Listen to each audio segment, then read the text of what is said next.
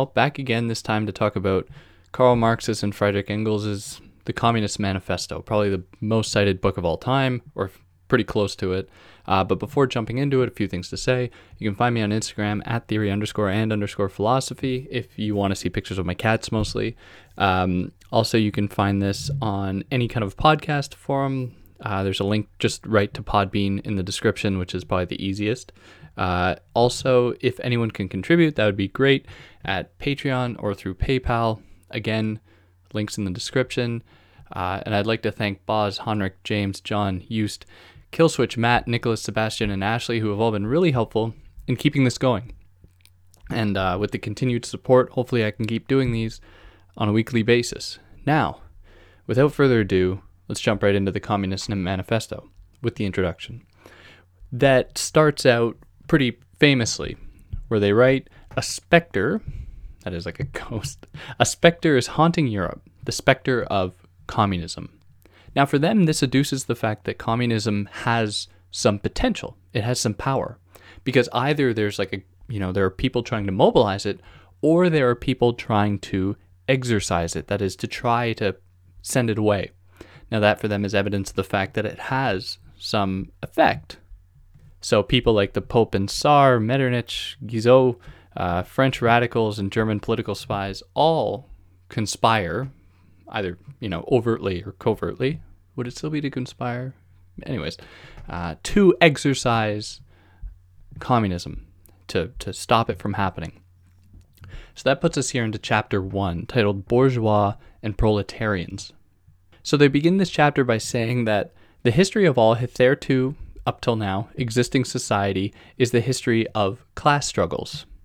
So, what they mean by history, though, in this context, is all written history. So, all history we essentially have records of demonstrate class struggle.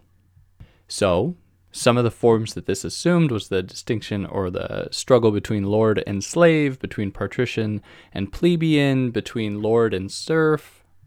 And now we find ourselves in the conflict between capitalist or bourgeois and worker or proletarian.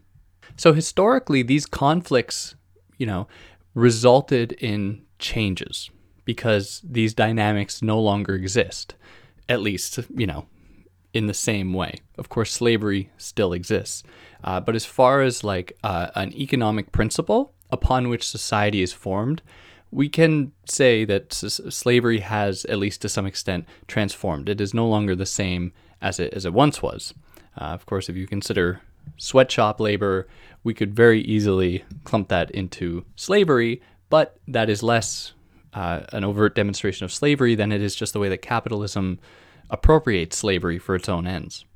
Now, with each of these conflicts historically, they resolve themselves in either, for them, the reconstitution of society at large, or in the common ruin of the contending classes. So these are the possible outcomes, and they are inevitable. You know, if there is conflict, this conflict will resolve itself in some form. So this is their idea that, that they would take from Hegel, the idea of the dialectic, where you have one uh, side confl- uh, in conflict with another, whose conflict then, in its resolution, produces a new system, what is called the synthesis, that can then combat some other antagonism or is then faced with another antagonism. So, thesis meets antithesis. Their conflict results in a synthesis, which then becomes a new thesis. That can then be opposed by another antithesis, and so on and so forth. So now we find ourselves in this capitalistic uh, world, the one in which the contending classes or the kind of um, conflict is between the bourgeois and the proletarian. Now, for them, this uh, conflict or this antagonism is decidedly less complex than some of the ones we saw previously. So they give the example of like how in Rome, uh, you know, their social hierarchy was comprised of like patricians, knights, plebeians, slaves, you know, priests, everything like that, that each had their own stake in the kind of political uh, hierarchy. Whereas for them, and we're going to get into this a little bit more as we go, what we see is a concentration of power in both the bourgeois and the proletariat. So, you know, you, you might say, well, no, the proletariat have no power. And that's not what I'm saying. What I'm saying is that they are um, their identities are kind of um, solidifying to the point that society is very clearly, uh, distinctly split between one and the other. Now, how did this come about? How did we find ourselves in this situation? Well, Marx and Engels say that the bourgeois essentially emerged from the kinds of labor that were conducted by the serfs under feudalism. So, setting up like towns and stuff, um, you know, setting the, the tone for that, which would be the first, you know, uh, emergence of the first kind of cities. And they write that the burgesses were the first elements of the bourgeoisie. Now, additionally, things like colonization allowed for markets to be opened up, you know, uh, for new raw materials to enter the market that could only be attained via uh, some kind of exchange. So here we see the emergence of a kind of exchange value, one that plays more places more emphasis on the barter of things and with um, you know the need for a kind of universal equivalent that is capital that is money because it's it's difficult for me to say I want a, a pair of shoes and if I don't have money that we all agree upon to trade for it'd be difficult for me to find an equivalent because it would be totally dependent on the person that I'm buying it from the person I'm buying it from might need in you know instead of shoes they might need I don't know uh, shirts. But if I don't have shirts to give this person, then I am screwed. Whereas with money, I could sell something I don't need that that person doesn't need. I can get money, and then suddenly we have a medium through which we can exchange.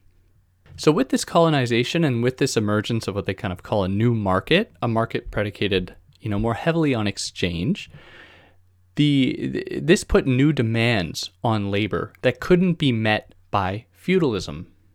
And thus we saw manufacturing took its place on the world stage, and with that, it necessitated a kind of middle class laborer, someone who could work for a wage, instead of someone just working on a piece of land to extract from that land what was necessary for themselves and for the Lord. Suddenly, that wasn't enough.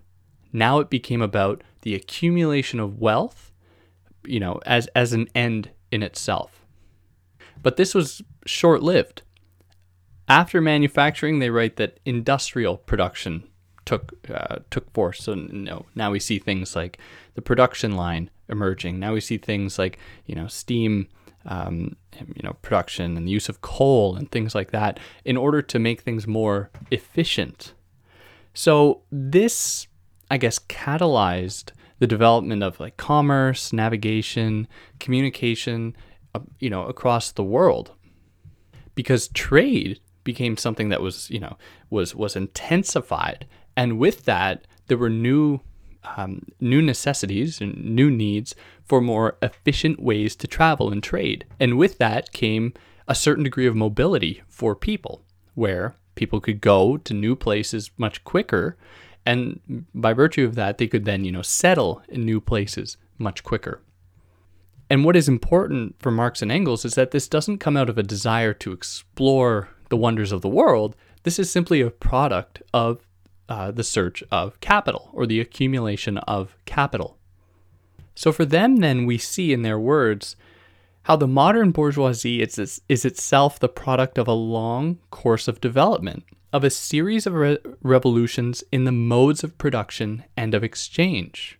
And with this, the bourgeoisie has positioned itself as the political class par excellence. It is the uh, political class with, with no substitute replacing, of course, things like monarchy or the aristocracy or you know any other of these kind of royal forms. And they have been responsible, Marx and Engels writes, uh, for exercising all feudal, patriarchal, and idyllic relations. So it's important to write or to write to note that Marx and Engels see capitalism and see the emergence of the bourgeoisie as almost a necessary step in human evolution, human social evolution, but we'll get into that a little bit more.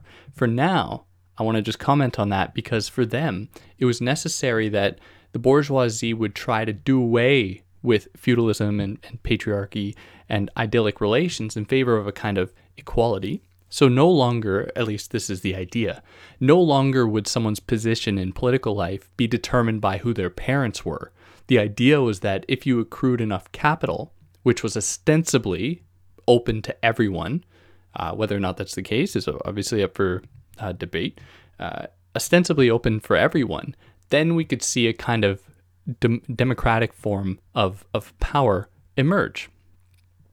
So it has reduced all of these things they write that is feudalism, patriarchy, um, you know, these idyllic relations to callous cash payment, egotistical calculation, and free trade. And it has therefore substituted exploitation for what they write is naked, shameless, direct, brutal exploitation because it turns all people into wage laborers who beyond you know, having to give their lives over to making the bare minimum in the form of wages, have to give their identities over because suddenly their identities are entirely predicated upon this thing called capital and what capital allows them to have. So all relations now are money relations. That is, they're relations that are predicated upon money. You know, the old moniker that blood is thicker than water suddenly gives way to something like um, capital is thicker than water, maybe. As far as capitalist production goes, what we see is the most advanced form of production that completely eclipses all the previous forms. So they give you know, they say that like the wonders of the pyramids are nothing, nothing compared to what capitalism can afford. The kind of um, you know potential allowed by capitalism, and that is because it constantly and and this is part of its logic. Part of its logic is to constantly revolutionize, and to evolve. That is, to always develop its instruments of production and thereby its relations of production, and with them the whole relations of society. So there are no limits, at least to the in the eyes of the bourgeoisie. They look upon the future, they look upon the the globe with absolutely no limits. Capitalism goes wherever it can extract surplus labor or value from. It doesn't see a point in stopping. Now, this reveals a kind of cosmopolitan reality of capitalism. That is, suddenly we see cooperation between nations, whereas previously there might have been conflict because we all find ourselves in the common uh, stake of capitalism. We are no longer burdened by our own kind of economic predispositions. We can all agree on this one fundamental thing. And there we see new forms of cooperation emerging that the likes of which have not been seen. You know, global uh, co- cooperation on a global scale. And this extends to intellect- intellectual contributions, where they write that intellectual creations of individual nations become common property. And that allows for a general incre- increase, a kind of uh, elevation or augmentation of knowledge, where more people can garner more knowledge because just more is accessible to everyone. And so the bourgeoisie, in their words, draws all, even the most barbarian nations, into civilization. And it creates a world after its own image, this kind of cosmopolitan, supposedly democratic character. But this isn't all something to celebrate. They liken this, the bourgeoisie, to a sorcerer, like from Fantasia, uh, if anyone's seen that that movie, where a, a sorcerer sorcerer who has lost control of their own powers, like in Fantasia, where Mickey uh, wants to, um, I guess, render his work more efficient by using magic, so that the mops and buckets are, you know, doing the work for him, but they get out of control, and Mickey finds himself flooded in in his uh, master's uh, Yensid, I believe, uh, Yensid's house or castle. So this is one of the negative side effects or consequences of this kind of uh, accumulation. That is, power seems to be getting out of the hands of the bourgeoisie, and that actually threatens them because the bourgeois still want to maintain some degree of political authority.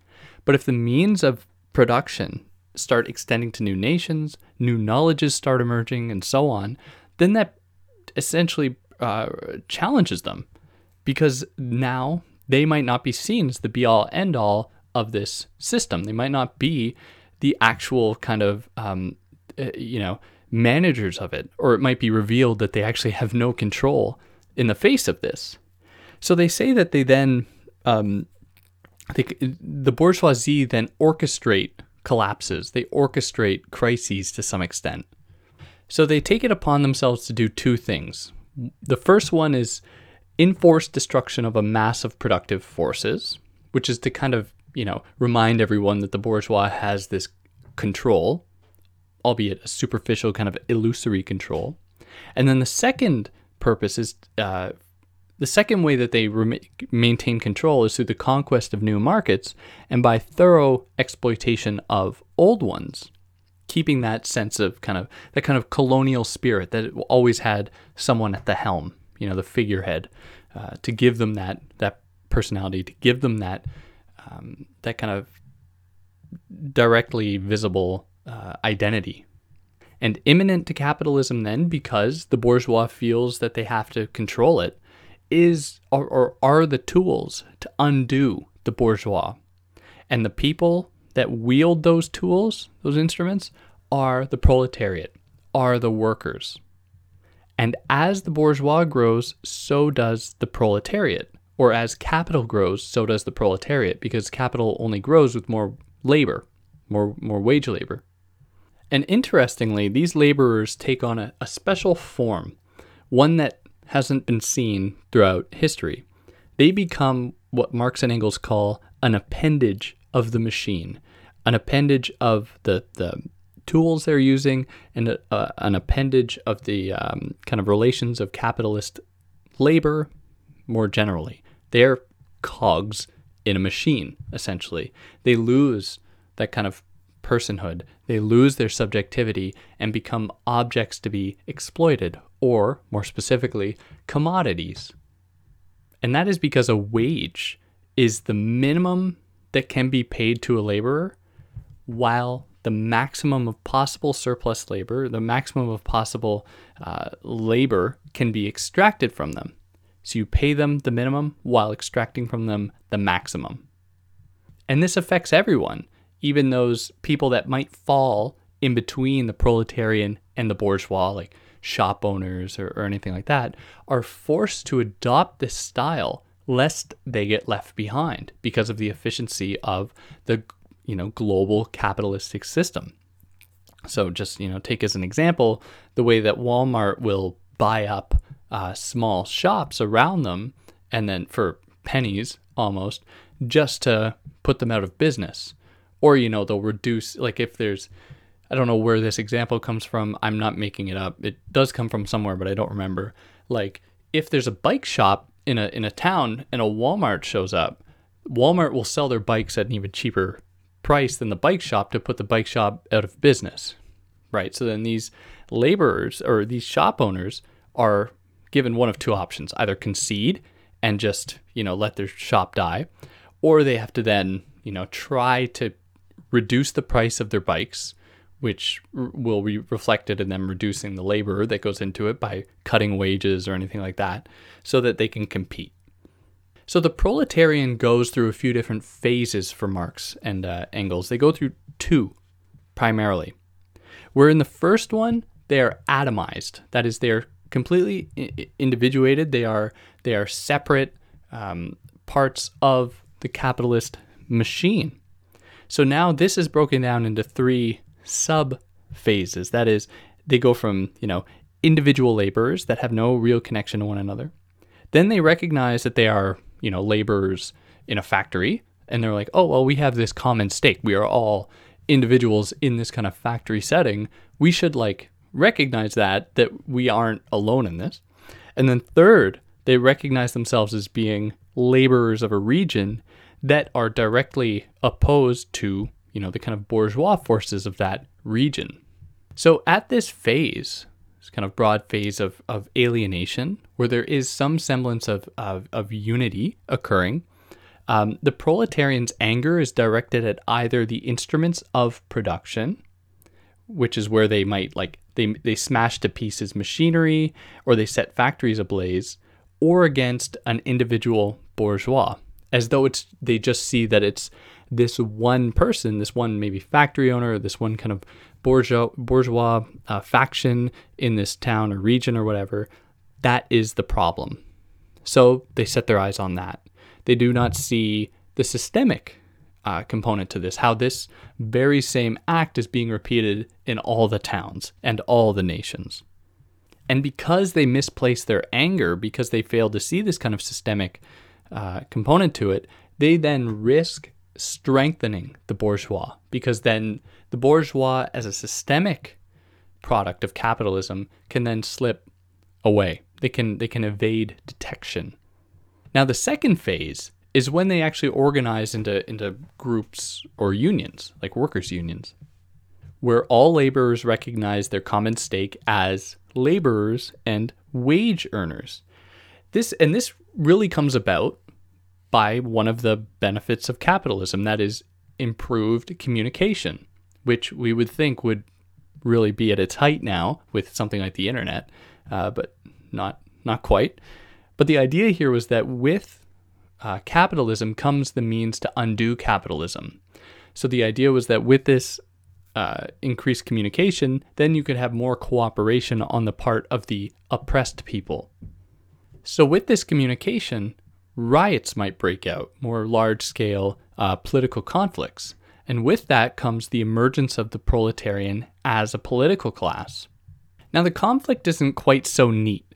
Whereas it, it, it might look like at this point, because the bourgeois and the proletarian are then, you know, two political classes, instead of it just being the bourgeois or the political class. Um, it do, it's not so neat as to say that it's just one against the other, because the bourgeois is clever, and segments of the bourgeois actually ally themselves with labor, with it with the proletarian side. But this is a kind of surreptitious. It's a it's a a secret endeavor to try to maintain these relations. So this is what they write here. They say uh, these forces that try to oppose the bourgeois, like for instance the lower middle class, the small manufacturer, the shopkeeper, the artisan, the peasant. So people that might fall into the category of the kind of petty bourgeois, that kind of in between of the proletarian and the bourgeois. They only do this to save them from extinction, their existence as factions of the middle class. So they are therefore not revolutionary, but conservative. Nay, more, they are reactionary, for they try to roll back the wheel of history. You know, try to go back to some romanticized, you know, like feudal relationship. So, for a meaningful political revolution to occur, uh, w- will involve the overturning of the entire enterprise of the bourgeois by the majority. Now, what they why they applaud this or why they hope for this so much is that it will be completely different to any revolution of the past. Where revolutions of the past, they say, were about, you know, not the majority taking over power, but just another minority trying to take over power in the form of coups or, you know, conspiracies or anything like that. Now with this, because it would be the majority undoing that that minority, then power, as we understand it, will dissolve because power will be uh, held in the hands of everyone. And with that, if it exists everywhere, it will exist nowhere. And for that to happen, it must happen on a global scale where each nation's proletarian class must first overturn their kind of specific bourgeois so that all the proletarians can, um, the proletarian class can galvanize into a one, uh, one global phenomenon, one global class. And for them, this is really inevitable because the dynamics of capitalism cannot be sustained, especially if we consider the ecological crises, the uh, contradiction of extracting maximum labor from people as they're being paid the minimum, you know, and so on and so forth. Now, one of the things that I don't really know how to account for, I guess you could, I think it's Harvey mentioned talks about this a little bit, um, is something or Lazzarato, uh, you know, these kind of new materialist, new materialist, these, kind of uh, newer Marxists, is consider something like credit, where if someone is getting paid very little by the capitalist, they can still get whatever they want with credit and they don't have to think about the consequences. It can the consequences can be deferred. Now, I'm not saying that people who use credit are bad, but this is just one thing to consider um, as far as uh, a way that capitalism keeps itself going that Marx and Engels didn't predict, at least not in this text, because I haven't read all of Capital yet. Um, but anyway, so yeah, that puts us here into chapter two proletarians and communists. So the proletarians are different from the communists for two reasons. Um, or the, the communists are distinct from other uh, working class parties for two reasons. So, in the national struggle of the proletarians of the different countries, they point out and bring to the front the common interests of the entire proletariat independently of all nationality. So, here they're looking at the common stake that all wage, wage earners have in this movement, not like it just being about specific nations having specific goals in mind. And then, number two, in the various stages of development, which the struggles of the working class against the bourgeoisie has to pass through, they always and everywhere represent the interests of the movement as a whole. So they don't see any movement as being a kind of haphazard occurrence. You know, it all works within this uh, this broader movement towards communism. So the communists then, in in relation to all these other working class parties, have the most knowledge of this subject matter because they know they have a more holistic view of what's going on. They don't burden themselves with abstract conceptions. They are interested primarily in the revolutionary potential of what is going on in the material conditions of the world. They just look at what's happening and they they prescribe they maybe not prescribe, but they recognize the trend by looking at the real things happening. So, one of the other things that is important to know about the communist uh, mindset is that the distinguishing feature of communism is not the abolition of property generally, but the abolition of bourgeois property. And because uh, bourgeois property is kind of the archetype of what we know to be private property, then it means the abolition of private property. Now, this is a little bit tricky though, because they are essentially writing under the uh, pretense that any and all private property has already been appropriated. So, like, on the one hand, they aren't like talking about that, you know, that farmer who has like a little plot of land that they're growing food on or, or you know, they have animals on or something. Yet at the same time, they kind of are because it's difficult to imagine undoing the bourgeois relations without undoing every understanding that we have about private property and about, you know, the individual's right to private property.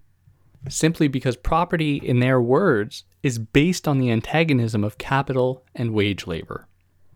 And the the big irony in all of this is that capital is a kind of collective product uh, that needs it needs cooperation for it to emerge, and it is in that way they call it uh, a social power.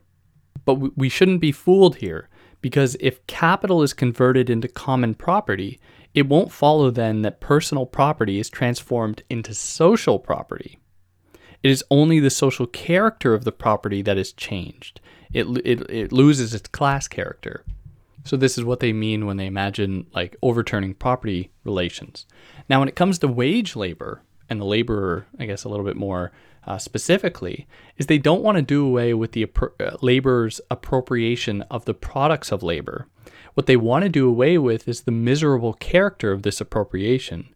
So they see, like for Marx and Engels, they see almost um, a necessity or kind of a human quality in us navigating the world. And what that means is like making things in the world, working upon the world, working upon the land, and having a, by having a connection with that labor or the products of that labor, we can have a more fulfilling connection to ourselves. Now, if that capacity is taken away, as it is in capitalism, because we are alienated from the things that we produce, that is, it, you know, we make it or we make a part of a thing, which then at the at the end of the assembly line will come together. We don't own that thing the capitalist owns that thing that they can then sell for more money than we were paid to make that thing. So we lose this connection not only to ourselves, but to the world as well, in that we aren't able to actually participate in it. We are totally alienated from that.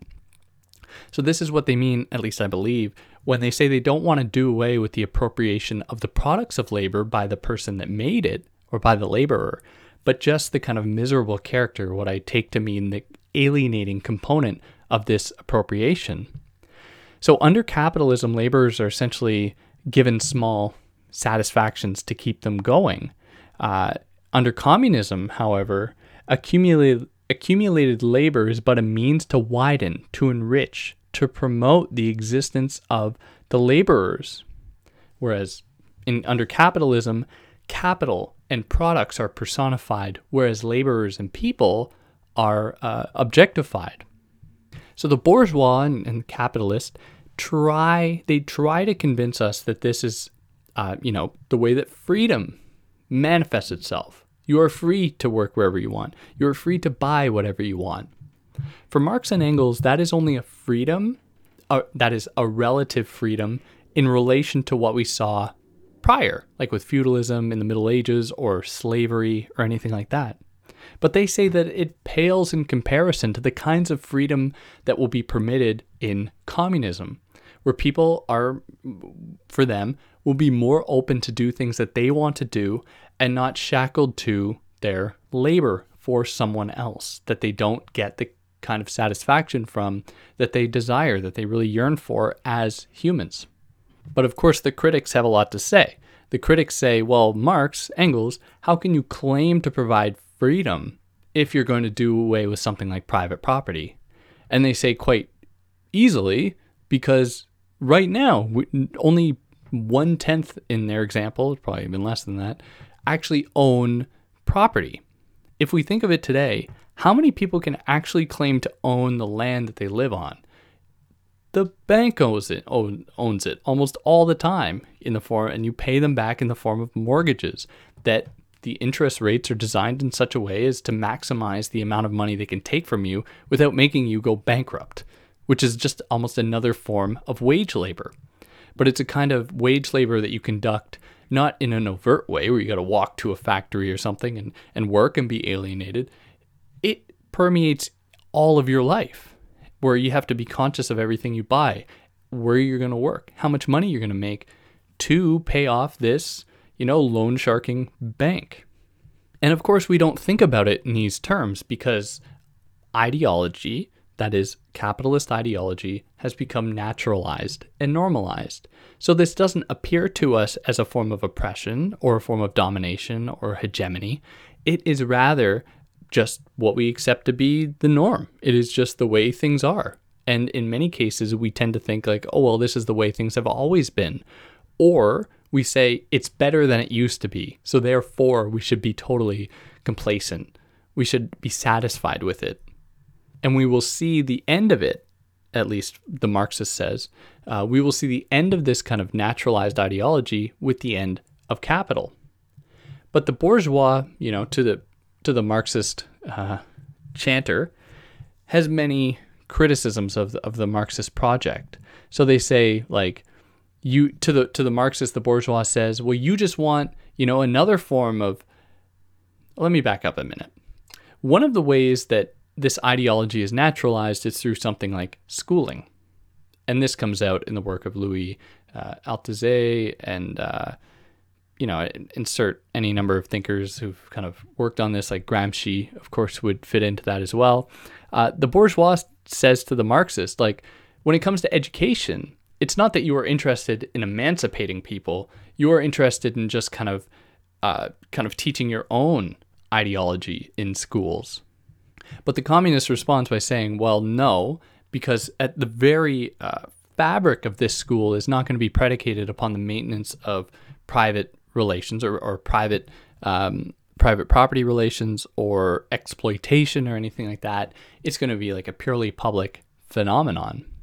One of the other bourgeois criticisms would be that, well, when it comes down to women, that is the place of women in uh, this kind of uh, revolutionary perspective, the bourgeois says, well, you know, in a very reactionary way, that, oh, women don't have uh, the same kind of potential as, as other groups. So therefore, you know, they're always destined to be like workers. To which the communist responds, of course, that's total hogwash uh, because gender relations, um, they contend, uh, are just, you know, kind of part of this ideology fabricated by the bourgeois to maintain women's oppression.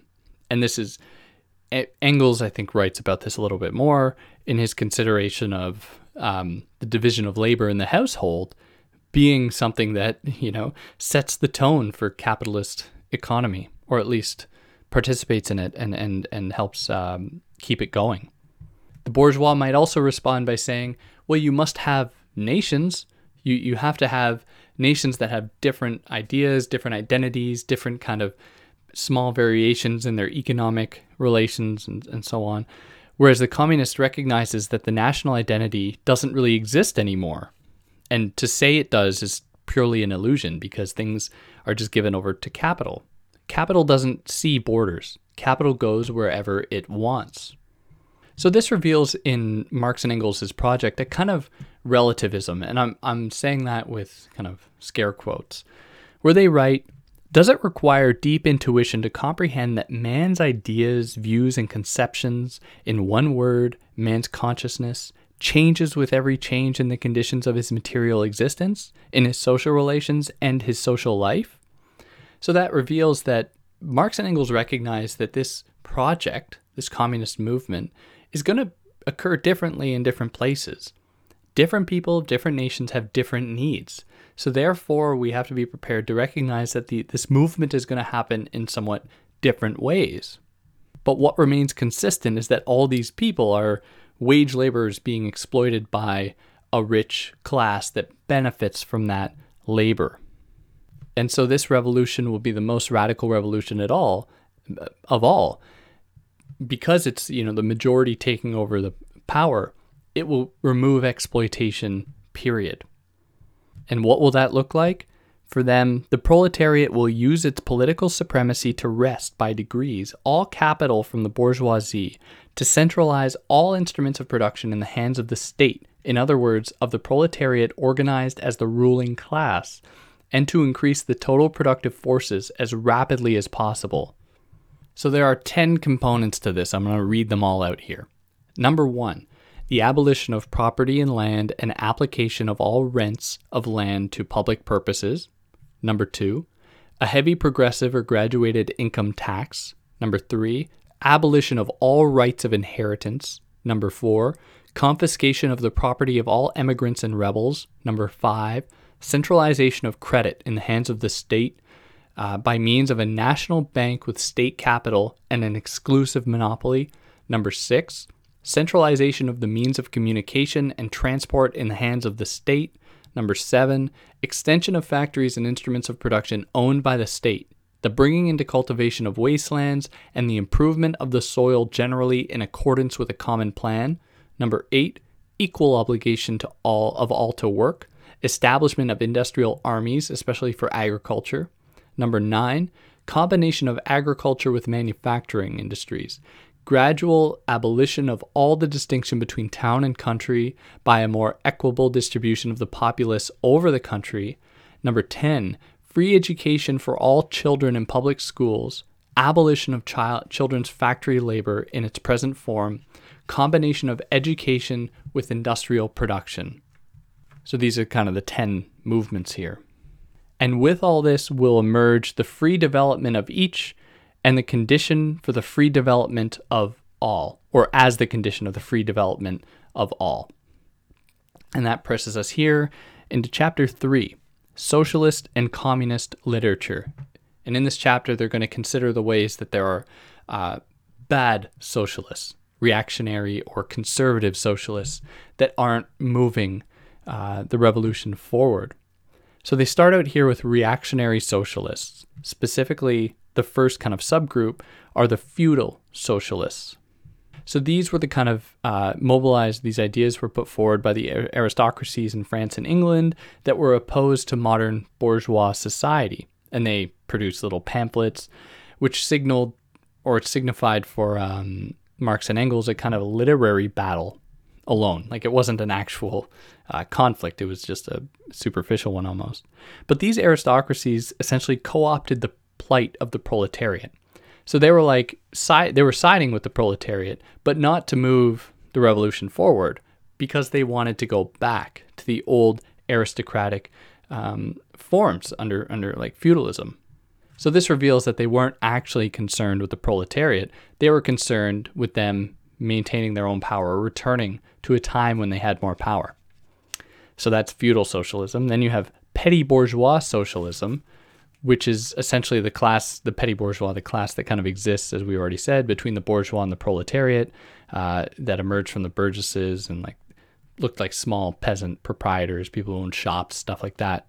So they kind of credit Marx and Engels credit you know this group for uh, its precision in dissecting the contradictions immanent to capitalism. That is, they were kind of subject to the the, the pitfalls of capitalism, and so had a, a, a pretty nuanced perspective about what was going on.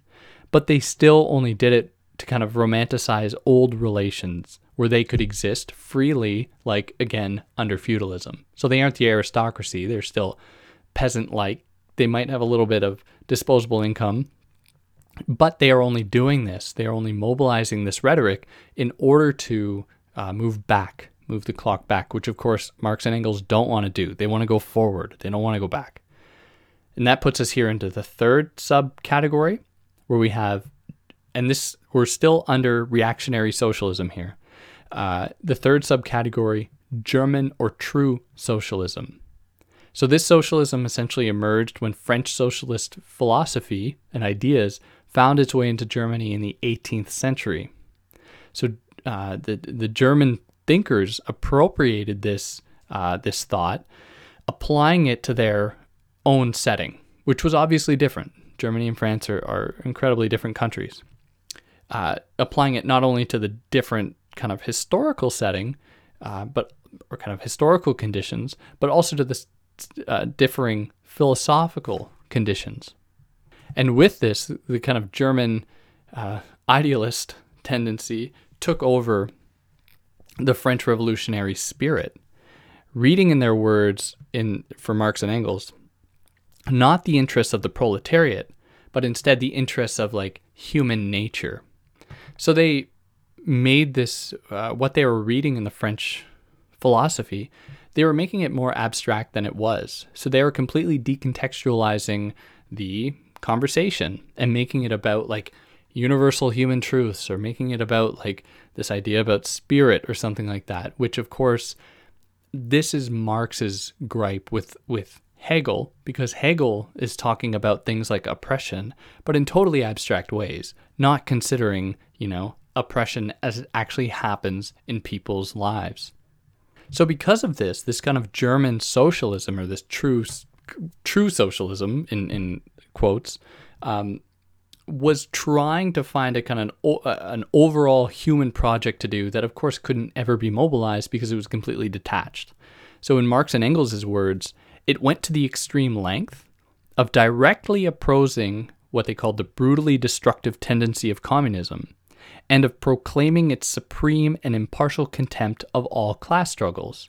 So it's like the reactionary perspective that just says like, um, you know, a good one would be like in the in the states now how you know conservative people appropriate the words of Martin Luther King Jr. to say like, oh, we believe in equality, therefore we shouldn't have things like affirmative action, or therefore we shouldn't have any kind of like, um, you know, counsel or keeping making people um, holding people uh, to blame.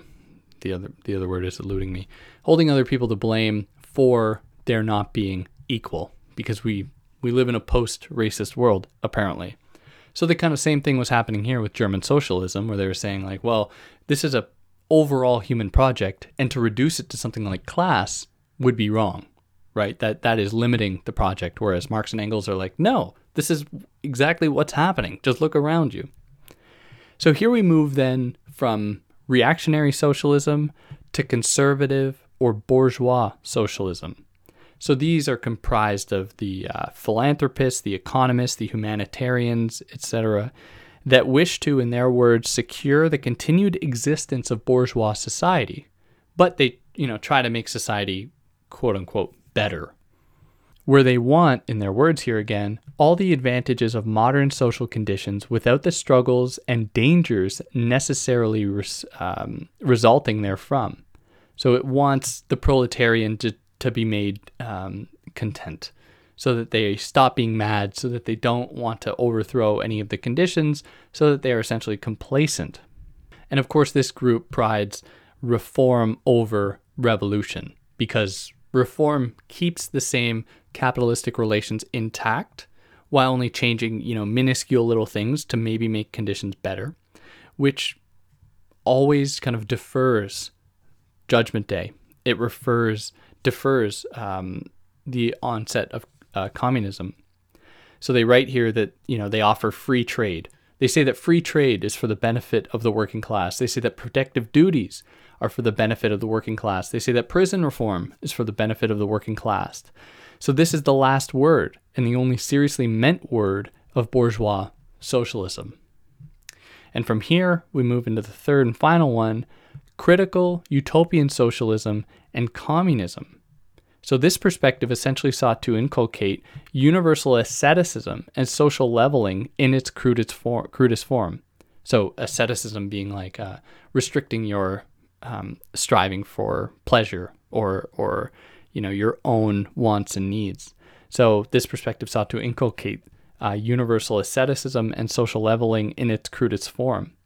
So this emerged around the onset of bourgeois society as a reaction, as though with you know the basic um, c- kind of stuff offered by uh, the bourgeois at the time that it kind of first emerged, as though that was alone, these conditions were enough to bring us into a kind of like utopian um, system, as though we could just suddenly remove the shackles and we would we would have arrived. Whereas for Marx and Engels, it's going to be a lot more difficult, dare I say, a lot more bloody uh, and violent to arrive at that point. It do, it won't just happen overnight, as these people kind of made it out to seem. And that presses us here into the last chapter, which is just a couple of pages, chapter four position of the communists in relation to the various existing opposition parties. And to end this, I'm just going to read uh, the bottom half of one of, uh, of the last page, where they lay out what it looks like, what communism looks like. So they write In short, the communists everywhere support every revolutionary movement against the existing social and political order of things. In all these movements, they bring to the front, as the leading question in each, the property question, no matter what its degree of development at the time.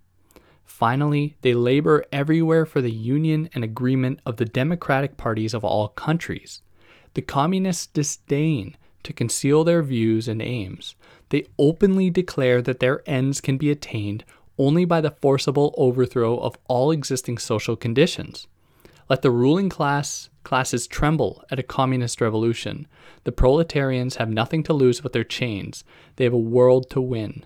Working men of all countries unite. And that's how it ends.